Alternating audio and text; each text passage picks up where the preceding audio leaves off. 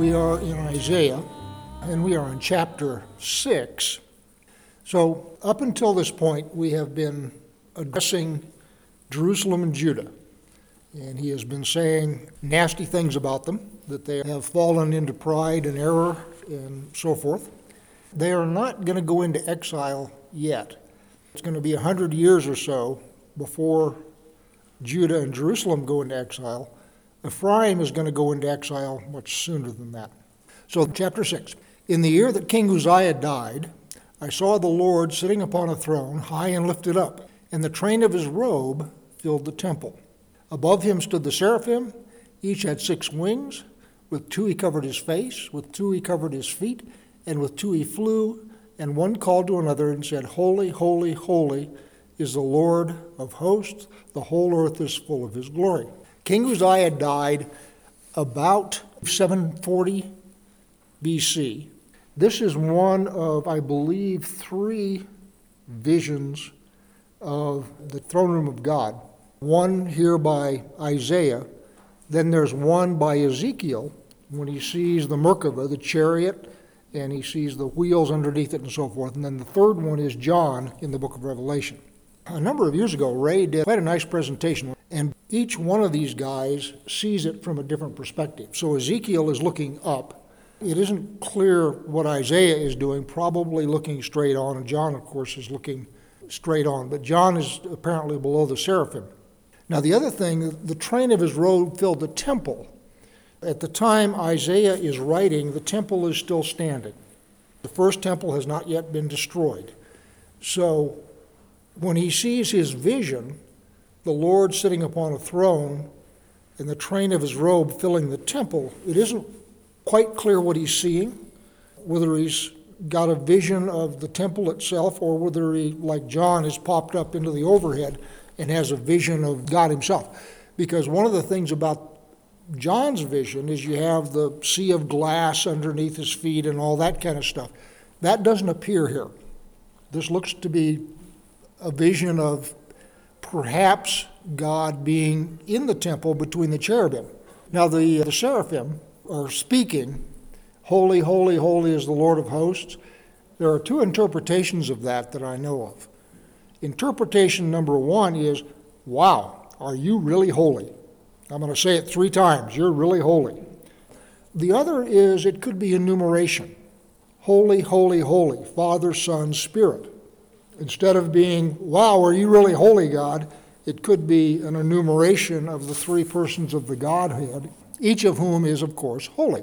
So, verse 4 And the foundations of the thresholds shook at the voice of him who called, and the house was filled with smoke. So, this appears to be the temple in Jerusalem that we're talking about, that he's seeing, not heaven itself. And as you remember, the house being filled with smoke is what happened when Solomon inaugurated the temple. The place was filled with smoke and nobody could go inside for a time. Similarly, when Moses inaugurated the tabernacle, it was filled with smoke and nobody could go in for a time, to include Moses. And you remember also the revelation at Sinai when God descends on the mountain, he descends in smoke and Moses stands outside of the smoke until God invites him to come in. So this harks back to Sinai, the inauguration of the tabernacle, and the inauguration of the temple. So when God speaks, the whole place is filled with smoke, and nobody can come in until the smoke clears and God invites them in. So, verse 4 again.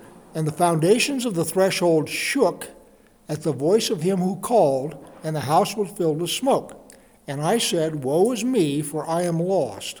For I am a man of unclean lips, and I dwell in the midst of a people of unclean lips. For my eyes have seen the King, the Lord of hosts.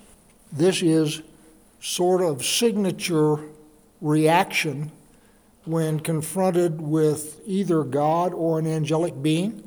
When someone realizes that he is in the presence of a supernatural being, either God or an angel or pre incarnate Yeshua or whatever, and they all go down and sort of have to go change their linen because it's apparently such a powerful and moving experience. And when the angels announce the birth of the Messiah, what's the first thing they say? Fear not, be not afraid. So the idea that angels show up to announce the birth of the Messiah to shepherds in the field, the first thing that they say is, don't be afraid, because the natural reaction is fear, panic, losing your knees, various physical reactions of terror. And Isaiah reacts in exactly the same way. Let me read 6 and 7 and then come back and talk some more. So, verse 6 Then one of the seraphim flew to me, and having in his hand a burning coal that he had taken with tongs from the altar, and he touched my mouth and said, Behold, this has touched your lips. Your guilt is taken away, and your sin atoned for. Notice that your sin is atoned for. One of the things about Yom Kippur, if you read the Yom Kippur instructions in the Torah, the atonement of sins is the very last thing that happens in the set of instructions. In other words, you go through this long, detailed list of instructions on how to get into the presence of God and be safe and all that kind of stuff. And then at the end, it's, oh, by the way, you'll be forgiven. And it's sort of literally almost an oh, by the way. We think of Yom Kippur as the object of the exercise is to be forgiven. The way the Torah presents it is the object of the exercise is to come into the presence of God and a byproduct of being in His presence is your sins are automatically forgiven. If you can get into the presence of God, your sins are forgiven. And so, what Isaiah is having happen to him here is he has been taken up into God's presence, and the seraphim come and touch his lips with a burning coal from the incense altar. And, oh, by the way, your sin is atoned for. So, in the Torah, and here in Isaiah as well, he comes into the presence of God and he realizes that he is completely unworthy to be in the presence of God, yet having come into the presence of God, his sins are atoned for. The question was, as a prophet, it would seem that his lips were clean. The other thing going on here is it's entirely possible that this is not in sequence. The commissioning of Isaiah this chapter 6 part may have been something that happened to him at the beginning of his ministry, and then the first five chapters, he is sort of backfilling, if you will. There's lots of places in the Torah, which I believe, as do many rabbis, not that that makes any difference, are out of sequence on how they were written. I believe the incident of the golden calf, for example, is out of sequence. The actual golden calf incident happened before the specifications for the tabernacle, I think. Other people don't. This is not thus saith anybody except me, and I don't have any authority whatsoever. It's just what I think. So, all the way down to verse 8 now. And I heard the voice of the Lord saying, Whom shall I send? And who will go for us? Then I said, Here am I, send me. And he said, Go and say to this people, Keep on hearing, but do not understand. Keep on seeing, but do not perceive. I have talked about this lots and lots of times, and I will talk about it again tonight. It helps to read this in conjunction with Isaiah 29. Isaiah 29 describes the process of exile, both exile and return. So I'm going to skip over to 29 and of course, when we finally get to Isaiah 29 in our regular study, we'll do this again. So I'm not going to go through this in great detail. Isaiah 29 9. Pause and wonder, blind yourselves and be blind. They are drunk, but not with wine. They stagger, but not with intoxicating drink. For the Lord has poured out on you a spirit of deep sleep, and has closed your eyes, namely the prophets, and has covered your heads namely the seers. The whole vision has become to you like the words of a book that is sealed, which would deliver it to one who is literate, saying, Please read this. He says, I cannot, for it is sealed. And the book is delivered to one who is illiterate, saying, Read this, please. And he says, I am not literate. So the process, when God decides to send a nation into exile, is the first place is he closes their eyes and covers their heads. And their eyes are the prophets. The prophets are the ones that see into the spiritual realm. And their seers or their wise men are the ones who understand what's going on. So the first thing that God does when he's about to send them in exile is he shuts down prophecy and he makes their seers not wise. And then he closes the book. And the book, of course, is Scripture. So the idea there is when the seers and the prophets are unable to read the book, and the people are unable to read the book, they have no resources available to them that would enable them to turn and go in a different direction. And if you keep reading in Isaiah 29, at the end of that process, he restores prophecy and seers and he opens the book. So Isaiah 29 is the entire process, if you will, of going into exile. Now, coming back to Isaiah 6, in verse 9 again, he said, Go and say to this people, Keep on hearing, but do not understand. Keep on seeing, but do not perceive. Make the heart of this people dull, and their ears heavy, and blind their eyes, lest they see with their eyes and hear with their ears. And I'm going to say to you, their eyes are the prophets, and their ears are the seers, and understand with their hearts, and turn and be healed. What he's saying here is, I have decreed and decided that this people needs to go into exile. So what I'm doing is now I am taking away the resources, prophecy, the seers, and understanding of the book. I'm taking that away because I need to get an army of Assyrians ready here to go, and that's going to take me a little while. So in the meantime, since I'm in the process of calling up an Assyrian army to come and take these folks out, I don't want them all of a sudden to wake up and I've got this Assyrian army coming down and I've got nothing to do with them. I'm obviously putting human terms on this, but God has decided exile is what's now appropriate. So once that decision is made, he sets it up so that that decision will come to pass. A prophet is someone who speaks for God into a specific situation.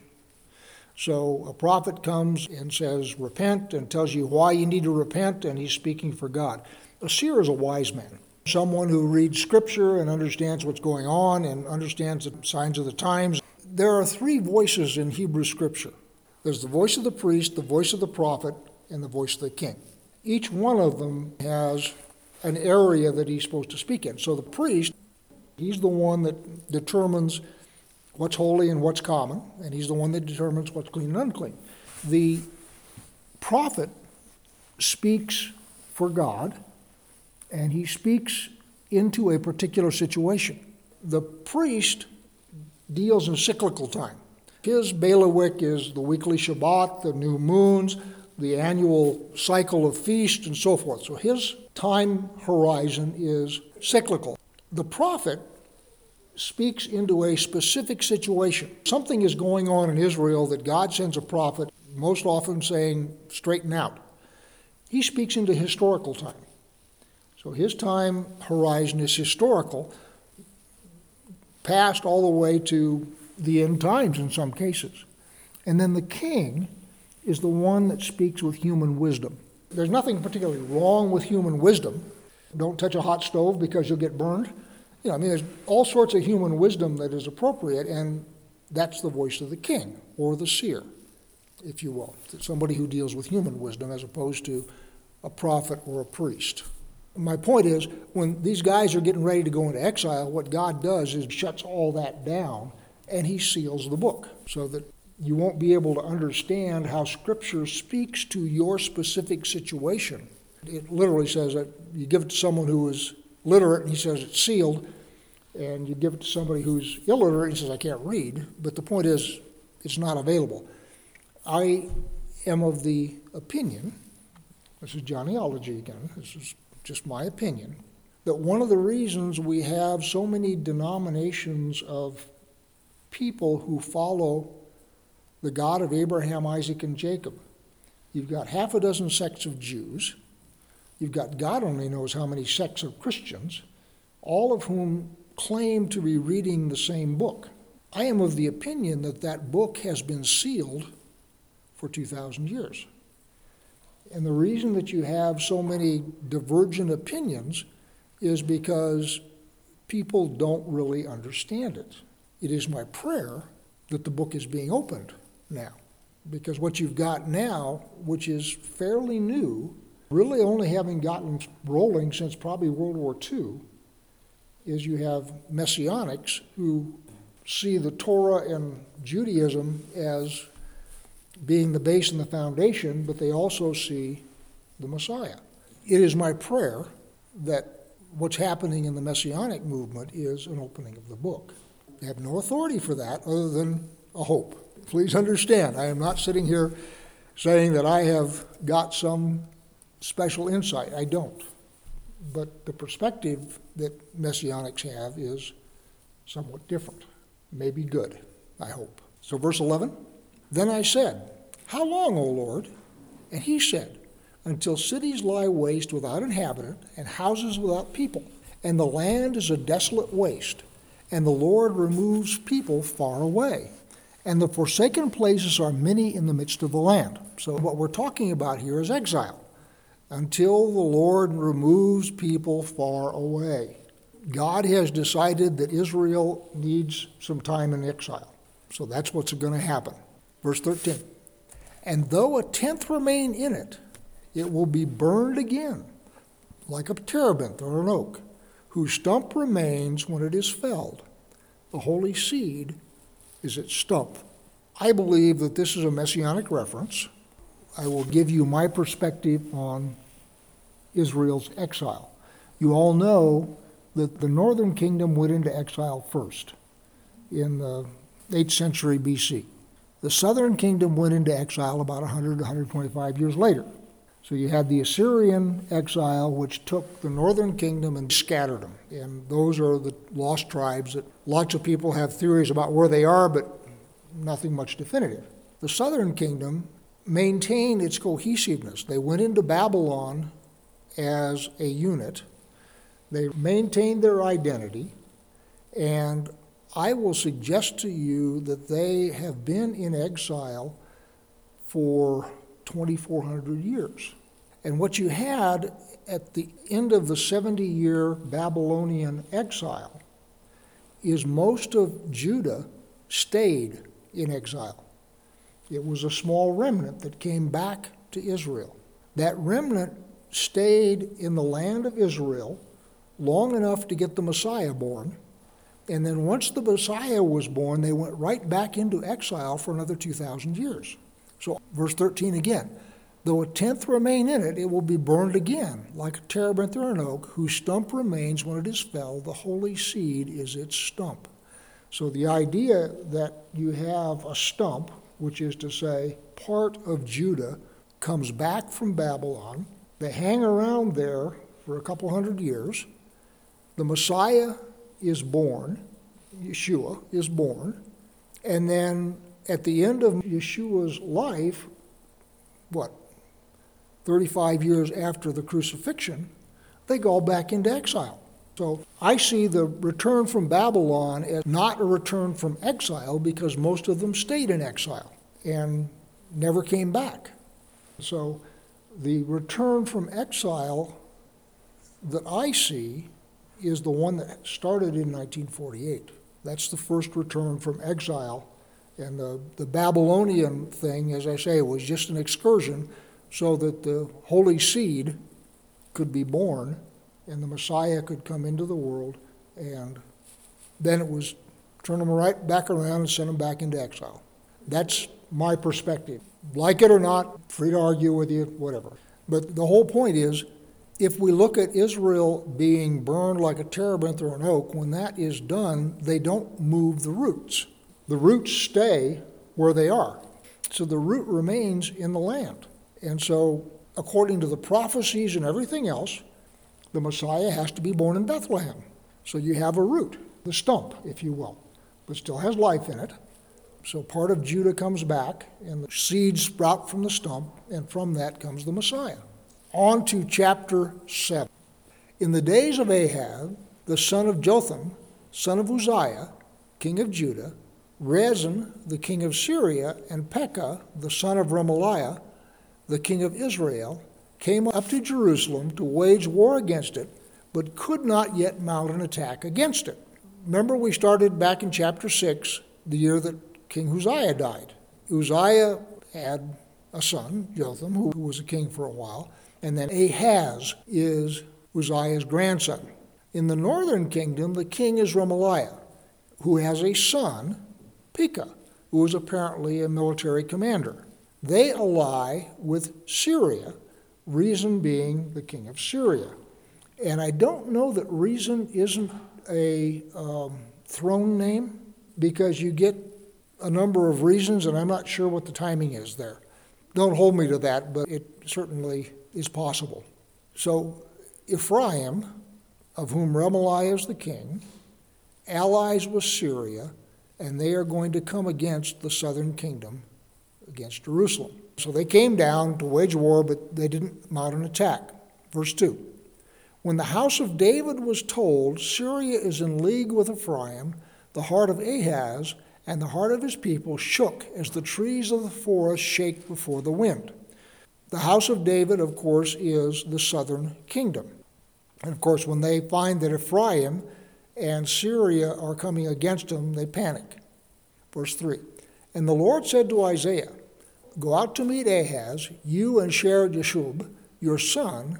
And Shear Jashub is Isaiah's son, and his name means a remnant shall return. And the Lord said to Isaiah, Go out to meet Ahaz, you and Shear Jashub, your son, at the end of the conduit of the upper pool on the highway to the washer's field, which is on the north of Jerusalem. And say to him, Be careful, be quiet, do not fear, and do not let your heart be faint because of these two smoldering stumps of firebrands at the fierce anger of Rezin in Syria and the son of Remaliah. So what he's saying is, calm down. These two smoldering stumps, if you will. The imagery there is they have burned out. They may look formidable, but from my perspective, they are simply smoldering stumps. And of course, we know that the northern kingdom is going to go into exile here very shortly. So, from God's perspective, there's not much left there, sort of continuing the, the imagery of a burned down tree. So these two smoldering stumps of firebrands and the fierce anger of Rezin of Syria and the son of Remaliah, because Syria with Ephraim, the son of Remaliah, has devised evil against you, saying, Let us go up against Judah and terrify it. Let us conquer it for ourselves, and set up the son of Tabeel as king in the midst of it.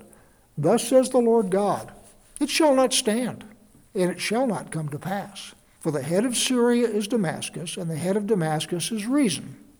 Within 65 years, Ephraim will be broken to pieces so that it will no longer be a people. And the head of Ephraim is Samaria, and the head of Samaria is the son of Remaliah. If you are not firm in faith, you will not be firm at all. So, what he's saying is, he sends Isaiah, a prophet, to the king, telling him, just be firm and believe in me, because if you don't, you're not going to be firm at all. If you don't trust me, nothing else you trust is going to work. Again, the Lord spoke to Ahaz Ask a sign of the Lord your God, let it be deep as Sheol or high as heaven. But Ahaz said, I will not ask. I will not put the Lord to the test.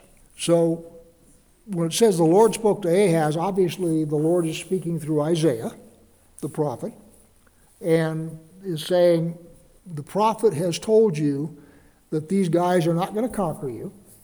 And furthermore, I am standing here and I'm telling you, ask for a sign to give you confidence. Just tell me what you want to see, and you'll see it, and everything will be fine. And Ahaz, getting all very pious, says, Oh, wouldn't think of putting the Lord to the test, quoting Deuteronomy. However, it does not go over well.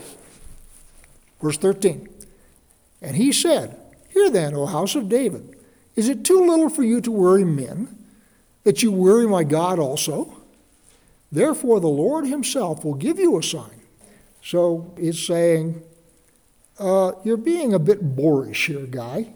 I guess what we would call this is virtue signaling. So, what Ahaz is doing here is virtue signaling, and neither God nor Isaiah is buying it. They both see right through it. So, God is going to give him a sign. Verse 14 Therefore the Lord himself will give you a sign. Behold, the virgin shall conceive and bear a son, and you shall call his name Emmanuel. He shall eat curds and honey when he knows how to refuse the evil and choose the good. Refusing the evil and choosing the good is sort of like I'm no longer able to go out and come in, which is to say I can't come and go at my own will. What it means is when he quits being a toddler, when he gets to the point where he knows good from bad. It's a fairly common biblical phrase. Verse 16 For before the boy knows how to refuse the evil and choose the good, the land whose two kings you dread shall be deserted. The Lord will bring upon you and upon your people and upon your father's house such days as have not come since the day that Ephraim departed from Judah, the king of Assyria.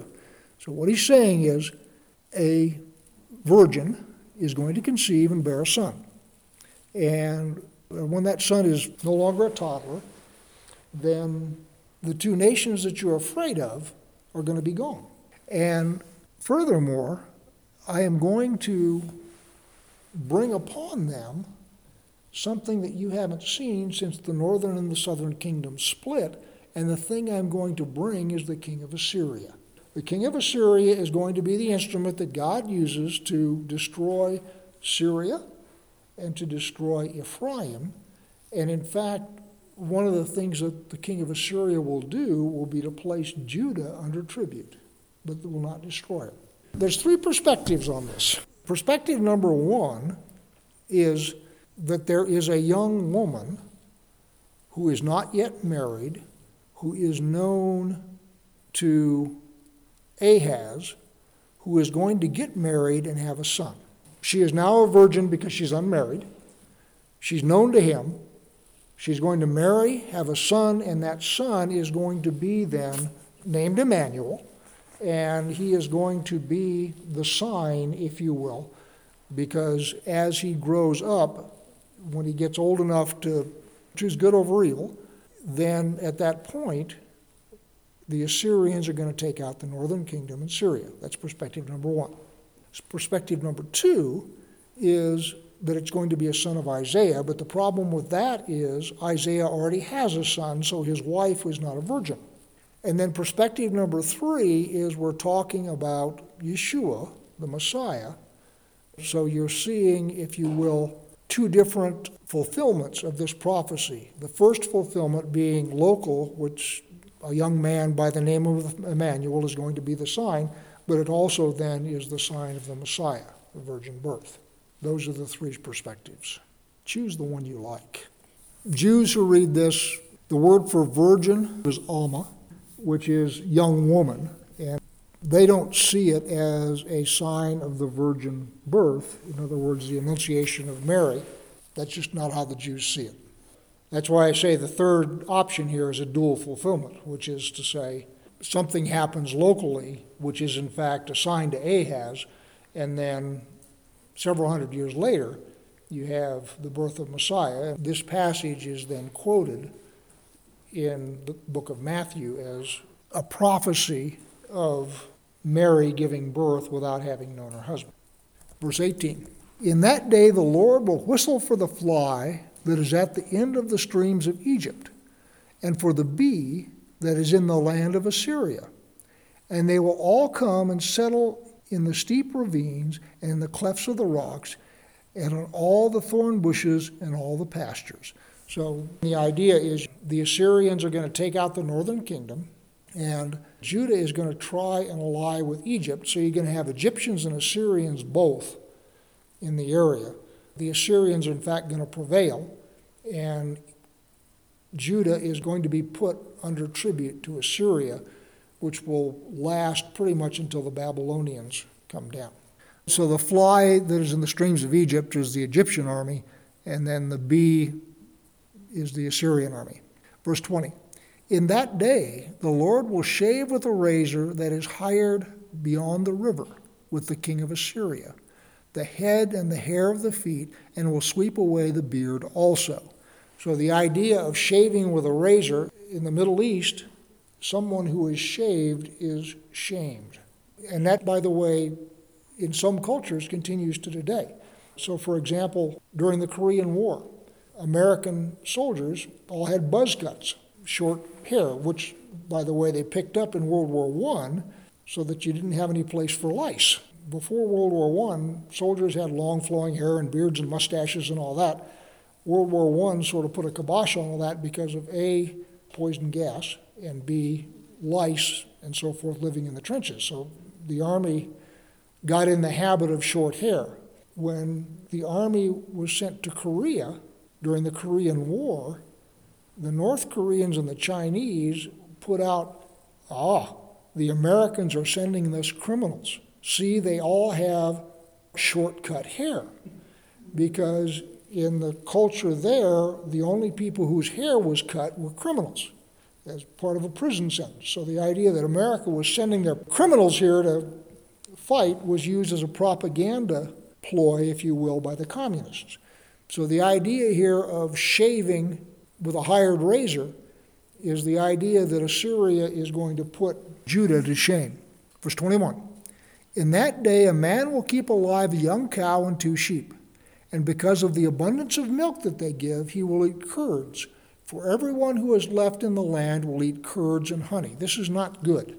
What that means is the only thing the land is good for is grazing. It is no longer producing crops. What's happened is, and we'll see this in just a minute, that the land will be so desolate that the only thing that can survive are grazing animals. So there'll be lots of milk, and the idea is that those animals are not producing young so that there's plenty of surplus milk to eat, but the land is not producing and the animals are not producing. Verse 23 In that day, every place where there used to be a thousand vines worth a thousand shekels of silver will become briars and thorns. With bow and arrows, man will come there, for all the land will be briars and thorns. In other words, there won't be any pastures, there won't be any fields of grain, there won't be any vineyards and orchards the land is going to return to the wild, which is the reason that the only thing that you've got to eat is milk and curds, because the only thing that can live there are grazing animals. Verse 25 And as for all the hills that used to be hoed with a hoe, you will not come there for fear of briars and thorns, but they will become a place where cattle are let loose and where sheep tread. So the idea where there used to be a hoe, which is to say it used to be cultivated land, is now going to be full of briars and thorns, and the only thing that can survive there are cattle and sheep.